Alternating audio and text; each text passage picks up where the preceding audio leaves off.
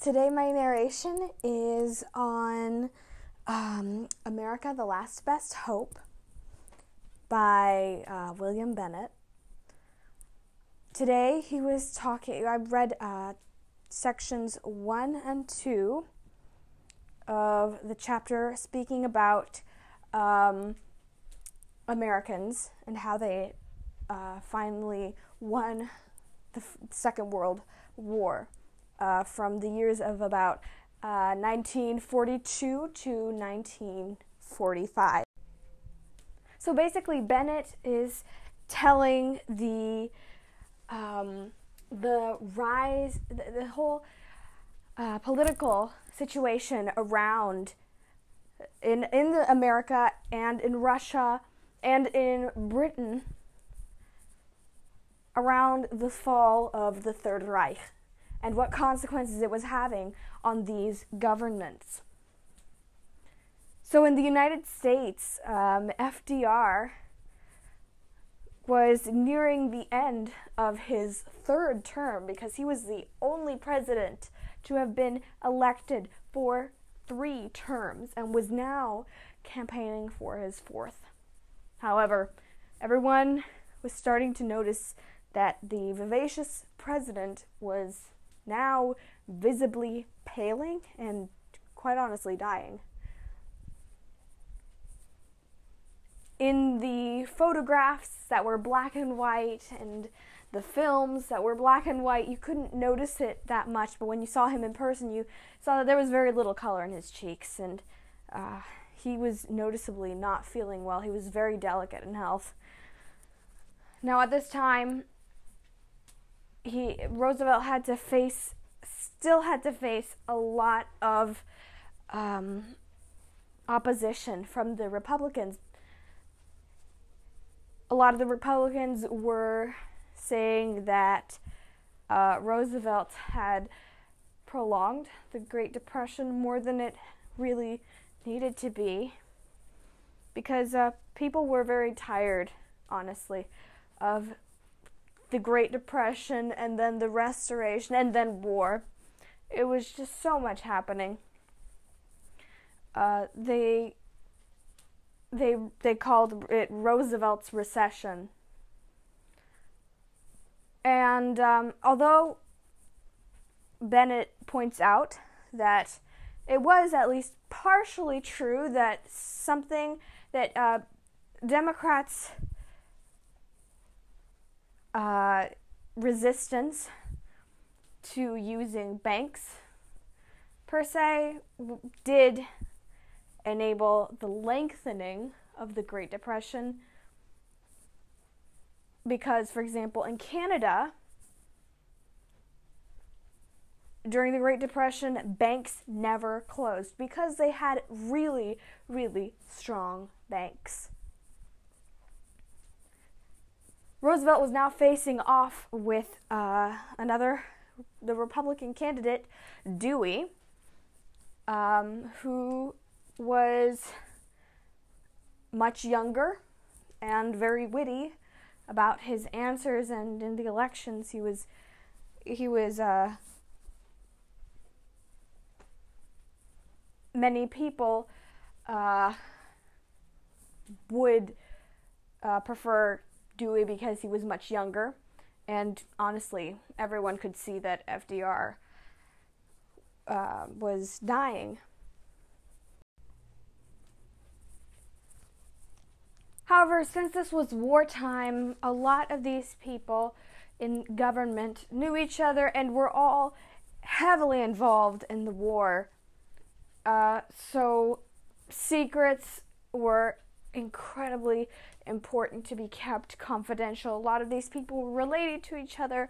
Uh, so, one person that worked in um, that worked um, uh, with the with the course or in the or as um, a cabinet member of uh, Roosevelt's cabinet they could be related somehow to someone who is an ambassador or something like that. And that crucial information had to be very carefully uh, kept, and things could be a little bit difficult at the time because people had to step, you know, step in line so much. So certain certain things, such as um, one of the one of the members of the government had um, was, uh, what the vice president. I'm so sorry. The vice president at the time had told one of the ambassadors to, I believe, Poland a lot of the really secret information that that Poland should not know because they were occupied they were in Nazi occupation. They were on Nazi territory and therefore it was incredibly dangerous to have that. For example, he leaked out some information on how many ships had been destroyed on Pearl Har- in Pearl Harbor through the vice president. And that news quickly in a few days went to Berlin and from Berlin went over to Tokyo. Therefore, it was extremely dangerous at the time to have that vice president there. And so FDR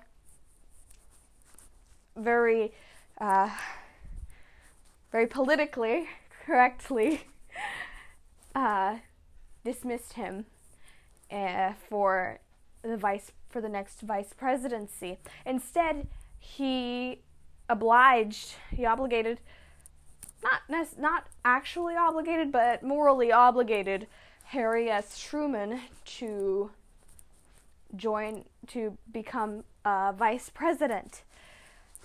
And this was done kind of by arm twisting. He called one of the government members who was there with Harry and said, asked, "Hey, so how is Harry going to be one of our one of our nominees for vice presidency?" And Harry wasn't too happy. None of them really liked the idea. And so they answered back in negative. And FDR didn't really like it.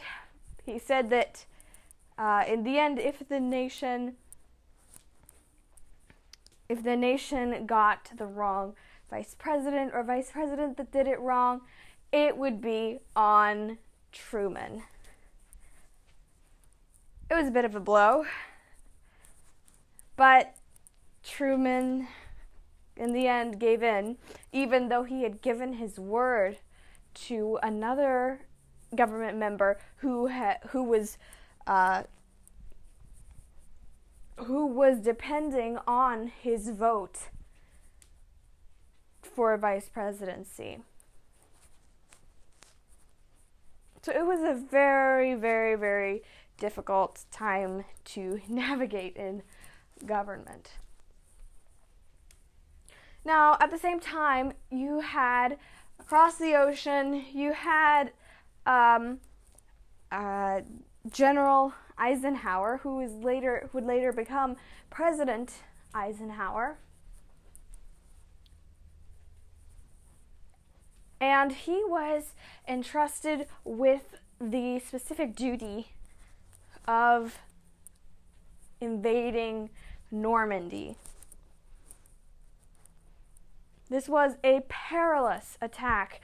Uh, Eisenhower had to be very careful about this information, the information that he gave to people. Even Churchill, for example, he had to be very careful with the information he gave to Churchill because he didn't want someone to kill Churchill and him to be to have that weight on him that, that it to be the fault to lie with him because he told Churchill. But when Eisenhower actually got to execute his plan, it worked.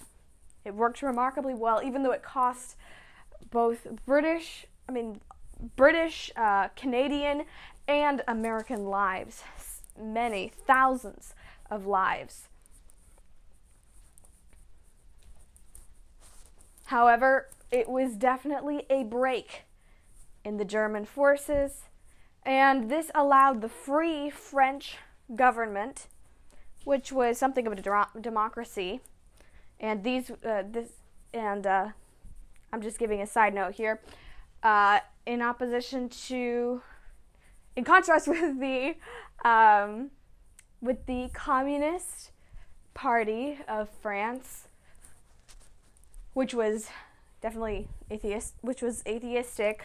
Uh, the free, the free government of the Free Party of France uh, were the one were more democratic, and they uh, they were the ones that the Americans worked with because they did not want to see any more spread of communism. Anyway, uh, to continue with what I was saying before, um,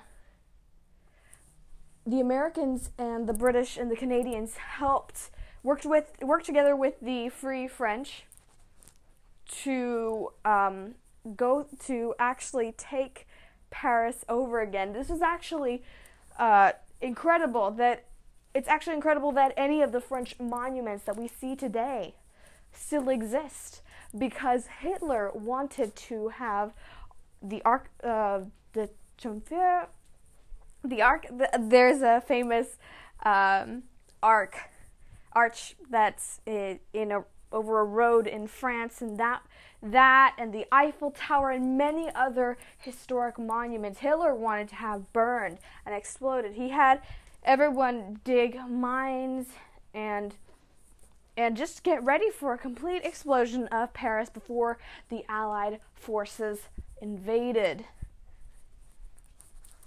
However, his generals made excuses and managed to tell Hitler that they were preparing to explode, and they never did.